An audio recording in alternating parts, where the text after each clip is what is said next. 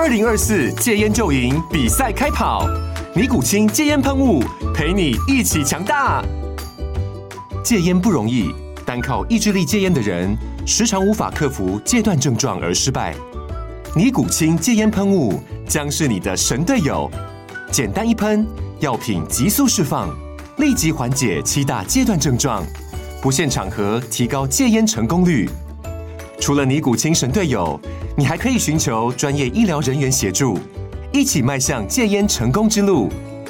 尼古清戒烟喷雾，用科学方法戒烟，请咨询全台各大药局及戒烟门诊。本广告由尼古清戒烟喷雾、卫部药书字第零二七八三五号提供。嘉安嘉护股份有限公司，台北市中山区民生东路三段二号十楼，北市卫药广字第一一三零三零一九零号。尼古清戒烟喷雾，相伴每个新开始。你好，欢迎收看《决策者》，我是王嘉玲。在疫情期间呢，其实有很多产业都投入到保健食品产业，所以根据这个研调机构的统计呢，保健食品的规模现在恐怕已经超过一千七百亿，甚至更高了。那今天我们就要来好好聊聊这一块市场。我们今天欢迎到的是冠军国际生医的创办人施弘洋，欢迎董事长。嘉玲好，各位观众大家好。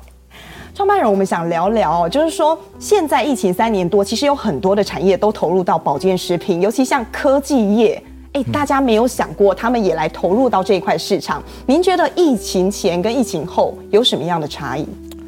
主要疫情前可能国人还不没有那么重视，好，那疫情期间啊，除了口罩啊、快筛，嗯，那当然大家对于自我的这个身体的一个免疫力的提升，嗯哼。啊，一定会特别的重视，所以当然也带动了这个全台湾的这个保健品的销售额的暴增。嗯哼，过去大家应该都没有想过，就觉得这个产业它可能就是一块啊比较独单独的领域，但现在变成是传产科技业，大家也都跨进来，为什么会让大家这样趋之若鹜？那主要还是因为大家觉得这个饼够大，而且比如说科技大厂动辄都上万人，那。当然，我可以透过我的服委会，我直接公司自己做产品，嗯哼，啊，然后直接就卖给自己的员工，嗯哼，啊，所以当然很多科技厂觉得这也是一块市场的大饼嘛，嗯哼，所以也纷纷来进来。但您觉得这么多人都投进来做之后，整个市场会不会啊相对的比较容易泡沫化，或是过于饱和？我觉得第一个呃健康行业啊，它也很难饱和，因为除非我们的这个人口一直往下降啊。嗯。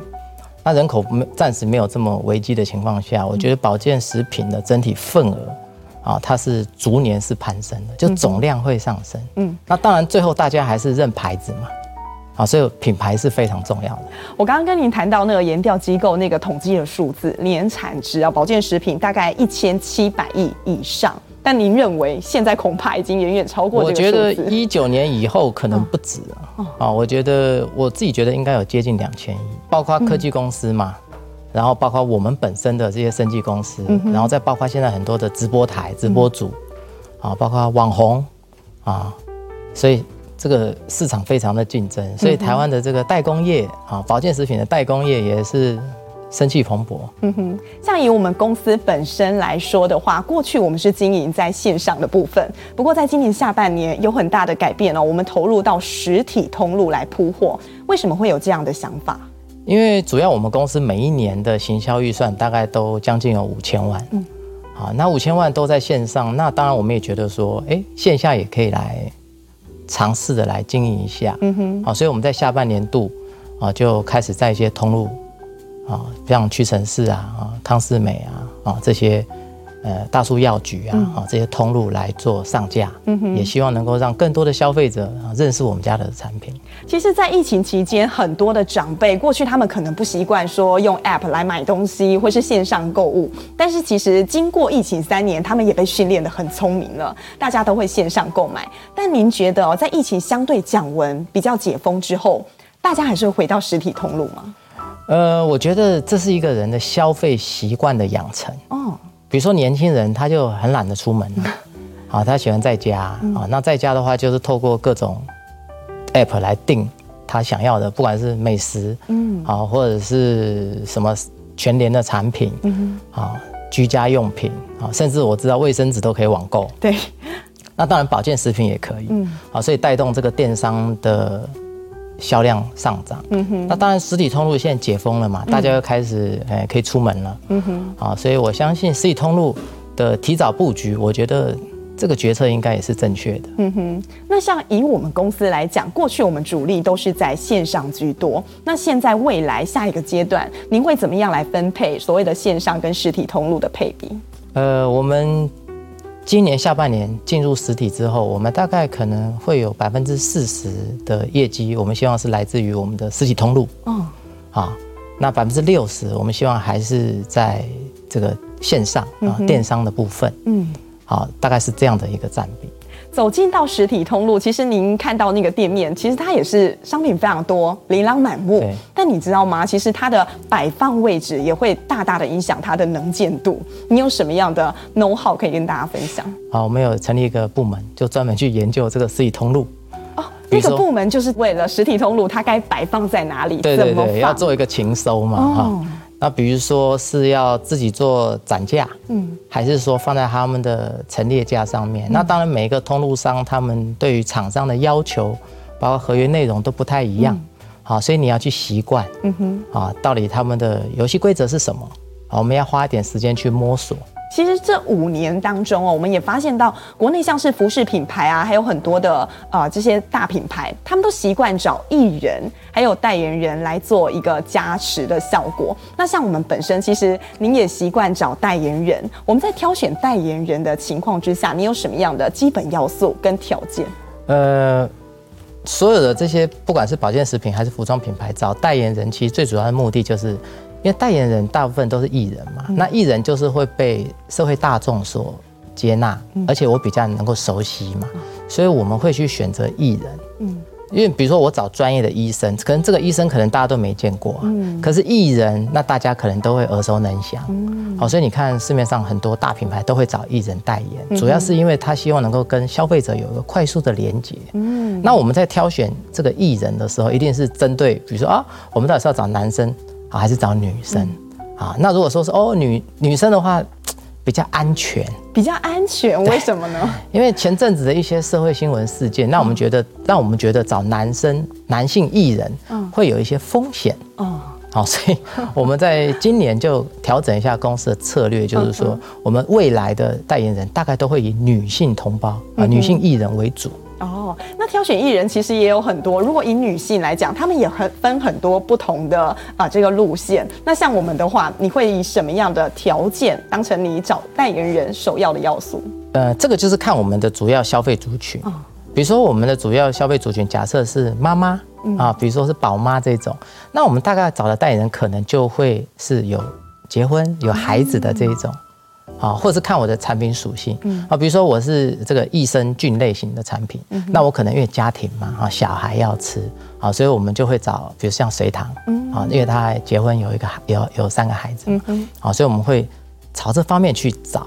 那如果说我们新的系列是比较针对少女或年轻上班族的，啊，那我们可能就会找未婚的，啊，然后可能比较有拍一些偶像剧的。哎，就会朝这个方向去去去去搜寻这样子。其实艺人在这个演艺圈当中，大家有时候是蛮主观的，喜欢一位艺人。那像公司有这么多的员工，而且其实您跟夫人是一手打拼创立这个品牌的。像你们在挑选代言人的时候，有时候会不会意见相左？呃，我原则上不会太坚持，哦、但是我会先吸收大家的意见。意见比如说，哎，我们可能先列出四五组。嗯，啊，候选人，嗯，然后公司员工啊会下去投票，嗯，啊，可能投两个出来，然后我们再来讨论，哎，这两个的优缺点是什么？嗯，然后最终才其实你蛮看数据的哦，很科学化，比较看数据，因为不能自己嗨，自己觉得哎好就好啊，你要听听大多数人的想法。那找代言人哦，观众比较不晓得的是说，他到底对实体通路比较有帮助，还是在线上？我觉得都有帮助，因为其实代言人就是你快速拉近跟消费者之间的距离。嗯，因为很多人是因为先认识这个代言人，嗯，然后才去看关注这个产品。哦，他会看他用了什么样的产品。对对对，所以这就是走我们会去请艺人做代言人的最主要目标，就是哎缩短你的这个沟通成本嘛，嗯哼，让消费者就看到哎这个是某某艺人呢，然后他哎他现在在帮冠军生意代言。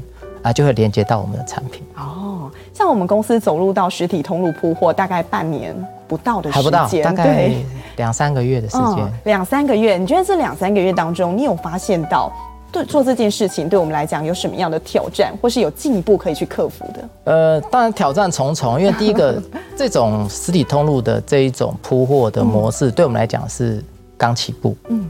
所以刚起步，你就要花很多的人力、物力、时间、行销费用去做数据的积累。对，好，所以这就是也是一种前期投资。嗯哼。然后你后半段你再看回报。嗯。好，当然对我们来讲，它会有很多关卡，比如每一个通路商，啊，它的呃它的规范是什么？它游戏规则是什么？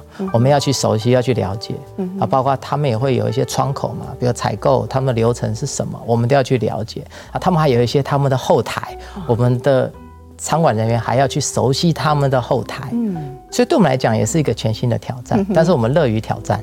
你您刚提到就是收集这个数据其实是蛮关键的，那我们就也观察到说，其实像餐饮集团还有零售通路，大概这五年甚至到十年的期间，大家在做一件事，他们在累积会员数。那甚至有很多通路的老板跟我们分享说，诶，如果你拿到越高的这个会员人数，你等同于是拿到营收。亮眼的入门的门票，这是很直接的，您认可吗？呃，我当然认可。哦，这是大数据的数据库的积累嘛。嗯。然后他可以从这些数据库里面去分析它的消费者的习惯、嗯、客单价，然后对什么品相特别喜好，嗯、然后包就可以，他就针对他未来的一些促销活动去做设计。哦，所以未来一定是大数据的时代。嗯哼，所以像其实您本身在做布局的时候，你现在在做的这个数据的积累，其实已经是可能评估到 maybe 一年后、五年后了吗？呃，我觉得这个要分阶段。哦，好，比如说，哎，有些品牌是一开始先充会员数，嗯，那但是有些会员是只只注册没有消费啊。哦，好，那你要怎么样？这样的占比多吗？以现在如果以一个品牌以新品牌来讲的话，一定这种。注册的会员会很多，会占多少？嗯，可能会有到七成以上。七成以上，但是它是无意义的注册。呃，也不是无意，它可能是因为你可能会有搭配一些小赠品啊，活动或者是什么购物金啊，嗯、它可能是先冲这一波小东西先进来。嗯哼。那之后你要怎么样再行销？嗯，好，所以这个后面要有一个团队，嗯哼哼，有一个行销数数位行销的团队去针对这些未下单的客户，你怎么样再去触及他？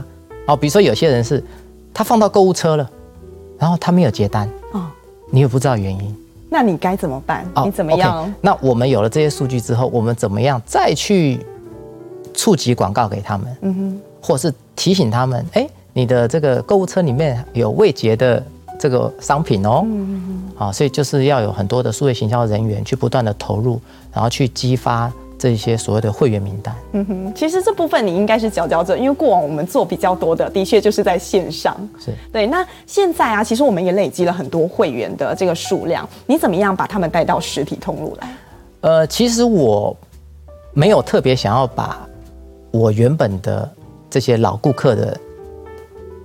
人带到实体来，你没打算要改变他们的消费模式？不打算改变，我要去新的战场，嗯、等于是说把零售通路、实体通路的新的客户再把它打开，嗯、再把它创造出来。嗯，因为我觉得新的战场就会有新的人人脉或者是这些资源，嗯、我们应该是要去新的战场去开发新的客户。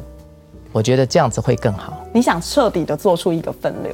对对对对，就是不要去呃试图去破坏人们的消费习惯。对，啊呃喜欢线上的我们就让他继续在线上，但是我告诉他我线下也有哦。嗯。啊，但是我们不会强迫他你一定要去线下，我们只是告诉他我们线下有，但是我们要去真正要去开发这些习惯在线下购物的人，嗯哼，而不是说他只是。喜欢在线上购物。嗯哼哼，创办人，那您现在啊，就是回过头来，大概两三个月的时间回到实体通路，你觉得在疫情前跟疫情后，实体通路的这个消费模式跟过往有很大差异吗？疫情前就是大家不太敢出门嘛，哦，哦，所以实体都哀哀叫，嗯，所以线上的生意特别好。但是疫情一解封以后，又回到正常了，哦，所以大部分人又出去逛街了，嗯哼，对不对？你看现在街上餐厅人满为患。啊，那当然就会带动线下的购物。嗯哼，所以你看，可能这几个月的报表，线下的实体通路的这个业绩大家都是逆势成长。这会是短期的报复性消费，还是您觉得常态来看的话，它也是会在一定的水位？呃，我觉得长期来看的话，就会回归到一九年以前的正常水位。二零一九年之前，就是还是会更高。我觉得，因为第一个台湾人数总数就是大概两千三百万，没有变成四千六百万，嗯，所以你要再倍增是不太可能的，嗯，所以就是维持基本盘，嗯哼。现在其实大部分国外的客人都还没有完全的回流，那您觉得国外的这些游客，如果说已经正常化，然后都来到我们台湾的话，整个市场的大饼会不会更大？呃，我觉得会耶。如果国外观光客的话，因为台湾毕竟台湾的消费来讲的话，算是比较。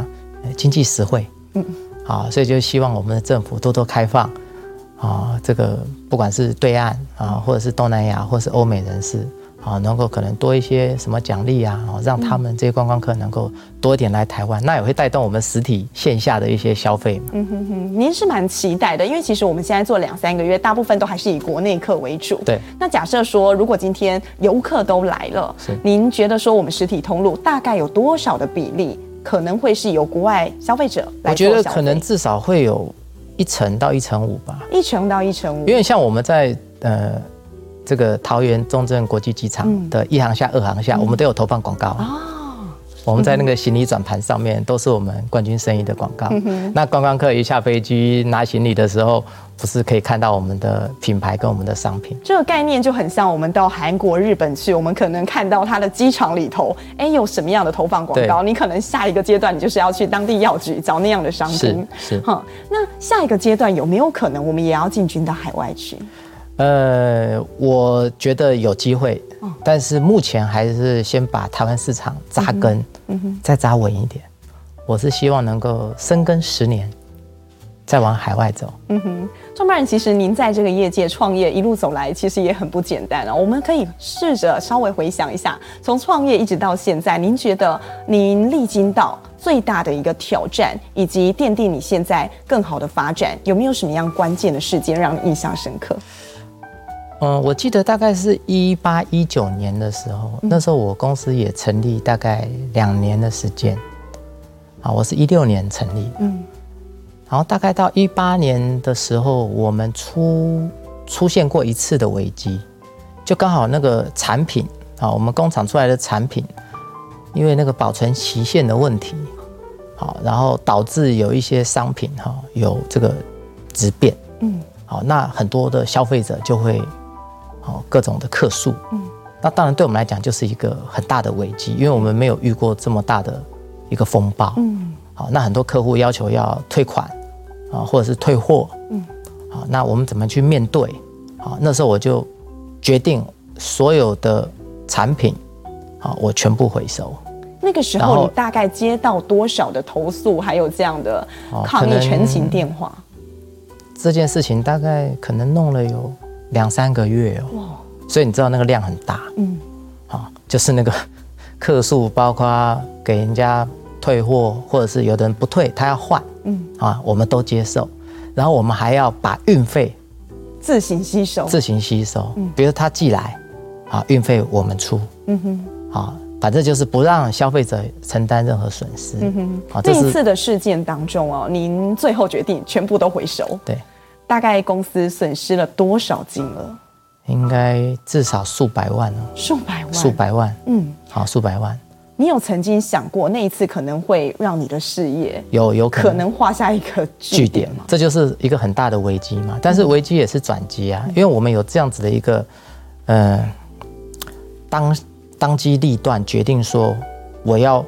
对消费者负责任，嗯，我接受所有的退换货，然后包括运费我们也来承担，嗯哼，好，所以反而可以得到消费者对于我们的一个信赖，对品牌重新的信任。对，你有没有想过，当时你如果一个闪神，你做了决策，并不是要全部回收，而是第二个可能，现在你们会走什么样的路？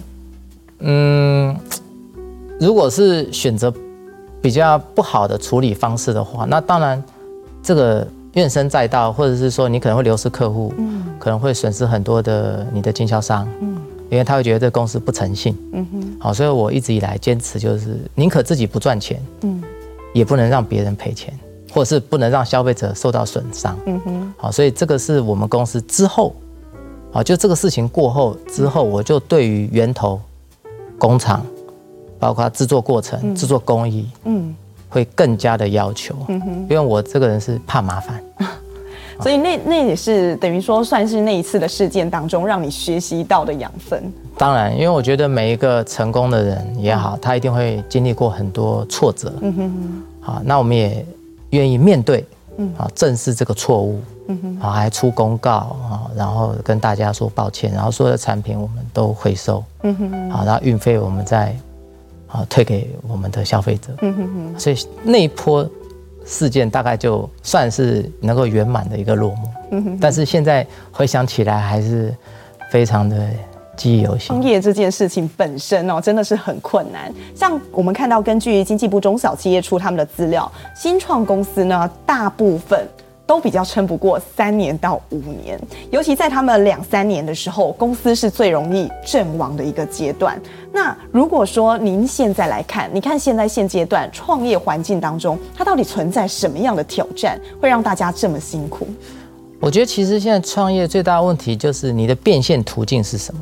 哦，你要先想好，嗯，因为变现才是终局嘛，嗯，我要有看到钱嘛，好，所以变现途径是什么？要先想清楚。嗯然后第二个就是可以活多久，可不可以活下来？哦，我觉得这是目前很多创业者也好，或者是说行业遇到最大的问题，就是我不知道我这个行业能够活多久。嗯。然后也不知道我创立这个公司我能够撑多久。嗯哼，尤其这两三年其实更多这样的案例，因为疫情的两三年当中，很多原本是公司小职员，或是他本来有一份既定的工作，但是疫情期间让他们有这样的动力，想要来进行创业，但是就等于更多小白跳进来。是。那像您现在来看他们的话，你觉得这个创业环境哦，我们说科技日新月异，变化很快，创业环境以台湾来讲，大概几年会有一个 cycle，就是它会做一个变化。我觉得每一个行业哈，从野蛮生长，嗯，好到可能上升平稳，嗯，到可能衰退，嗯，我觉得因为现在时代变迁太快，迭代太快，对，你看手机哦，每年要出一支新的，是啊，跟是不是很累？哦，所以我觉得每一个行业，以现在来讲，新兴行业，我觉得大概六到十年会是一个周期。六到十年，对，以前可能一个行业可以吃二十年红利，嗯，现在可能吃不了，嗯哼，啊，包括你看，现在 AI，几年前哪有听过 AI？是，对不对？一个 AI 出来打趴多少行业？那 AI 之后还会不会有更新的？一定会有，嗯，所以每一个行业的周期大概就是可能六到十年，嗯哼，所以要一直保持一个战战兢兢的态度，对。嗯哼，不然你很容易被时代这个洪流淘汰掉。您现在来看哦，就是说，如果一个年轻人也好，或者是像你一样中年想要自己来创业的，你认为创业家他需要具有什么样的人格特质，或是什么样的心理要素？我觉得我可以总结四点啊，哈，第四点最重要。哦，好，我先讲第一点哈。第一点，我觉得要有胆识，嗯，就是你胆胆量要够大，这是一定的，因为创业要先有胆啊。哦，没有胆可能就我就做上班族就好，安全嘛哈。第一个要有胆量，啊，这个最重要。嗯，啊，那第二就是你要有能够有预判的眼光，预判的眼光，预判，嗯，就是你的眼光要精准。嗯，比如说我选对选对的赛道，嗯，选对的平台，或者是选对的商品，啊，我觉得这个是很重要的，嗯，一环，嗯，啊，就是我要能够预判。啊，这是不是一个趋势啊？嗯，啊，比如说很多人说啊，短视频是不是一个趋势？嗯哼，啊，你看像现在什么，啊，这个不管是脸书也好，嗯、啊，或者是这个这个什么，呃，YouTube 都有短视频，抖音都有，而且他们现在说两秒钟就决定这个影片的生死，嗯、然后就收取这个大数据，所以，所以它是不是一个趋势？嗯、如果你觉得它是一个趋势，你能够预判，嗯，那你就要入场嘛，嗯。对不对？所以我说这个预判的眼光要很精准。嗯哼。那第三点呢？第三点就是要懂得用人。用人。哎。用人的话，简单来说就是你会不会借力使力？嗯。会不会找资源？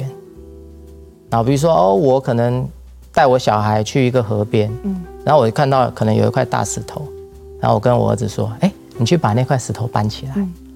那他可能有一种人，就是怎么搬都觉得很重啊，他就搬不起来，就放弃掉。嗯，这是一种小孩。另外一种小孩就是，爸爸好重哦，你可以来一起跟着我一起搬吗？嗯，他会找帮手。嗯哼，啊，我所谓用人就是你要会借力使力，嗯，你要懂得找资源。嗯哼，那第四点呢？您第四点最重要的就是要懂人性。懂人性，哎，懂人性。嗯，啊，简单来说就是要懂分钱。嗯，会分钱。你要懂得分享吗？分钱，分钱。因为成年人的世界就是赚钱最重要。嗯。所以做老板的要懂得分钱，嗯哼，好，所以我觉得第四点是最重要的，就是要懂人性，OK，啊，要顺着人性走。嗯，您刚刚提到第三点哦，其实关于这个人才的部分，借力使力等等，哎，我们说这几年其实各产业都碰到缺工问题，尤其疫情之后，餐饮业啊，什么各行业都觉得好辛苦，我们也碰到吗？我们也碰过，也碰过。为什么？因为现在我就说资讯太发达了。嗯。现在随便一个网红接接业配，或者是一个游戏实况组，是。现在很多那个 TikTok 的那个直播主，一个月都百万收入。嗯。他为什么要来上班？所以我们会越来越难。嗯哼。所以未来就只有专业的人出来找工作。嗯哼哼。比如说，一般的人可能就跑跑 Uber 啊，Uber Eat 送送外送啊，他时间自由。他们吸收到餐饮业、服务业的人才。对，那像有一句话，人家说留人才比你找新的人才来的更重要。那你怎么样创造一个让你的好人才想留下来的环境？啊，第一个，我们公司的员工薪水都很高哦，可以让我们分享一下，大概都几 K 吗？嗯、呃，我们的员工刚进来大概都至少是四四十 K 起。嗯，好。那一般的主管大概至少都有十万起。那年薪呢？最高可以到多少？年薪哦，没有上限。哦，好，所以第一个老板要你至少至少你要打造一个，先打造一个好的一个工作环境。嗯。那有些办公室就看起来脏兮兮，然后堆得乱七八糟。嗯。好，所以我觉得你要让员工能够快乐的在这边，嗯，啊，成长或是协助公司一起去达成业绩目标。我觉得你要先有一个良好的环境。嗯。所以我的办公室我。光装修费就花了几百万。嗯，我打造一个比较呃美式风，然后进去感觉像到星巴克的感觉。嗯，你是想要让他们肯每天有这个动力？对，先先把工作环境弄好，嗯，然后你再去把你的公司的所谓的分钱呐，嗯，你要把这个分钱的制度设计好。嗯哼哼。好，你可能有初期的目标，比较简单达成。嗯。啊，有些公司老板画大饼，那个大饼太远了，那员工说我。我快丢，假别丢。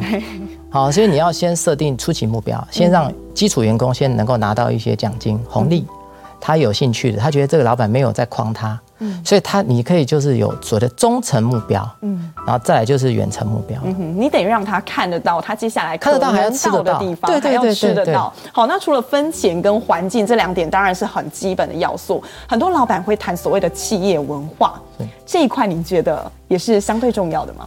我觉得企业文化哈，我是这么看哈，嗯，如果你公司没有一定的历史，不要去谈企业文化，嗯，那只会害死这个公司。我觉得一般的中型企业，嗯，就是努力赚钱，嗯，就是一切都是奔去赚钱，嗯，那你等到你这个公司的这个很丰腴了，啊，人员慢慢进来了，然后你再来把你的企业文化好好的打造，嗯哼。我觉得这个比较务实。嗯哼。那像有些公司啊，清创，然后就开始写哦，公司的企业文化、公司愿景、公司什么，你会让很多员工根本觉得不着边际。嗯，他会觉得说，好像有一种看得到梦想，但是很不切实际的感觉。最切实际的就是让员工口袋饱饱，大家都安居乐业，然后你再来跟他谈文化，他觉得哎，我愿意去学习啊。嗯，这个公司我愿意待啊。创办人还有一项哦，就是你除了很喜欢带着员工一起冲、一起赚钱。之外，你还很喜欢收藏，你很喜欢收藏酷利伯熊，为什么会特别喜欢收藏这一样呢？其实收藏东西很多啦，啊、哦，那就是一些，因为我我觉得我们也算是一个新时代的一个产业，嗯，啊，所以我一直都走在前线，啊，现在流行什么啊，啊，年轻人喜欢什么，啊，我觉得只有跟上时代。才不会被淘汰。嗯，像我刚刚第一眼看到您的时候，我觉得非常的惊艳，就是你把自己维持得很好，然后呃很年轻，这个是我第一眼第一个印象。像你平常啊在收集很多年轻人的资讯的时候，因为当然我们要追新的东西，你你也知道现在真的是更迭的太快了。你有没有每天大概花多少时间在吸收这些新知？呃，我大概会花一些时间哦，啊，比如说第一个我们有清收部门，嗯。啊，我们会去情搜目前市面上流行些什么，嗯，比如说同行现在在做些什么事情啊，这是第一个情搜。那我自己私下的话也会了解一下，目前年轻人都在忙些什么，嗯，然后什么是趋势，嗯，啊，我觉得能抓住那个风口，嗯，最重要。你风口踩对了，猪都能够飞。所以你觉得是各行各业的老板其实都应该做到这件事吗？呃，很难要求，因为有些船厂老板他打拼了一辈子，那他可能觉得我干嘛要去吸收新的东西？嗯，可是我们不一样，因为我们从发家，我们就是做的就是属于比较时潮流的一些产物，比如说保健食品。对，那前面可能五十年也喊了很久，可是国人都不重视啊。那可能是因为哎，刚好疫情，然后这几年包括这个社交平台，脸书啊、IG 啊，包括短视频啊。啊，然后带动这一股啊保健食品的风潮，所以我觉得我们这个产业也算是一个需要不断的走在时时代前沿的，所以我就会去了解很多东西，但我们不能去要求，呃，很多船厂的老板他已经做很久，或者他在这个产业已经嗯根深蒂固了，那。他要扭转他的想法，我觉得很难。与其改变别人，不如改变自己。不单单只是为了这个产品的趋势，还有我们本身产业之外，其实我觉得您去汲取这些新知，也是间接的让你跟你的员工更 close，你会更能够跟 Z 世代或是千禧世代的年轻人打成一片。有这样的情况发生？呃，当然有啊，因为我们公司，比如说有一些做美美术编辑的。嗯或是做一些呃影片拍摄的，那都比较年轻嘛。那你要跟他有一些沟通的 这个话题的时候，引发一些共鸣。对，你要去了解，嗯，比如说呃，社畜是什么？可能可能大老板不知道啊，不知道那到底是什么意思。可是你你要跟着年轻人走，可能常常去看 D 卡啊，或者是很多论坛去，就是哎，有一些名词我可能没听过，我会去问。网络流行用语，年轻人的用语，这样子才一直走在。时代的前沿，你才有可能踩中风口。嗯哼，其实创办人你也很喜欢分享哦，你带领你的员工一起在做乐捐这件事，也蛮多年，大概几年的时间？呃，我们公司从二零一九年就有成立这个慈善事业部，嗯，那是由我的夫人来做这个慈善事业部主席。嗯哼，那我们一年平均都有三三场到四场的这种，呃，比较中大型的跟县市政府合作。社会局，嗯，啊，我们捐很多的物资，关怀老人，啊，或者是关怀孩童，因为我发现弱势，台湾弱势真的很多，嗯，那政府其实经费有限嘛，啊，那有时候政府做不到的地方，那我们民间一起来支援，嗯，啊，这个是公司的部分，那我个人的部分就是每年固定的会去捐棺，嗯，啊，捐棺材。捐棺材，其实台湾很多非常困苦的人，他们的亲人往生了，他们是没有能力来办丧事的。嗯，所以我就每年固定我会捐可能二三十副棺材，然后他然后他就会有那个结案报告，嗯，然后他会告诉你说这个棺材是给谁用了，嗯，然后他那个社会局他会有一个编号，嗯哼，你都可以去查证。当初您会起心动念想要做这个乐捐的动作，然后甚至带领整个团队一起做，是什么样的启发？因为我觉得做企业哈，除了照顾员工之外，除了照顾你的家人、员工之外，我觉得你要照顾社会大众的人。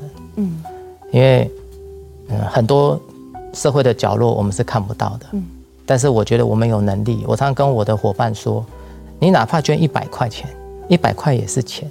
一百块也可以帮助一个人吃一顿晚餐，嗯，好，所以我跟大家讲，只要有能力，也没有说一定要很多，你就依自己能力。但是这个动作，这个做公益这件事情，我觉得一定要持续，而且我们是带着孩子继续做，嗯，我们就常常鼓励，呃，不管我们的员工也好，伙伴也好，啊，这种公益慈善活动能够带着孩子一起去见证，啊，爸爸妈妈、父母亲。啊，会对这个社会很有帮助，会让这一股善的力量往下持续。对，哦，我觉得这个教育是很重要的。那像以未来，如果说你也知道，就是这个产业更迭的很快，五六到十年就要更迭一次。如果以未来五年来说的话，您对冠军国际生意有什么样的蓝图跟愿景？呃，未来第一个，我们就希望能够把我们的产销，嗯，啊，能够做到一条龙，啊，这是我们包括研发、研发、产销一条龙，包括行销，啊，我希望我们能够有一个这样子，呃，一条龙的一个掌控，嗯哼，好，然后再来，呃，二零二五年啊，我们有一个很大的计划，嗯，啊，就是公司现在计划要 IPO，嗯，啊，要上柜，嗯哼。好，那我希望带着我们的员工、我们的伙伴，啊，一起来见证这个伟大的时刻。嗯哼，OK，好，我们今天真的非常谢谢创办人来跟我们做分享，我们也祝福您，祝福冠军生医。谢谢。好，决策者，我们下回见。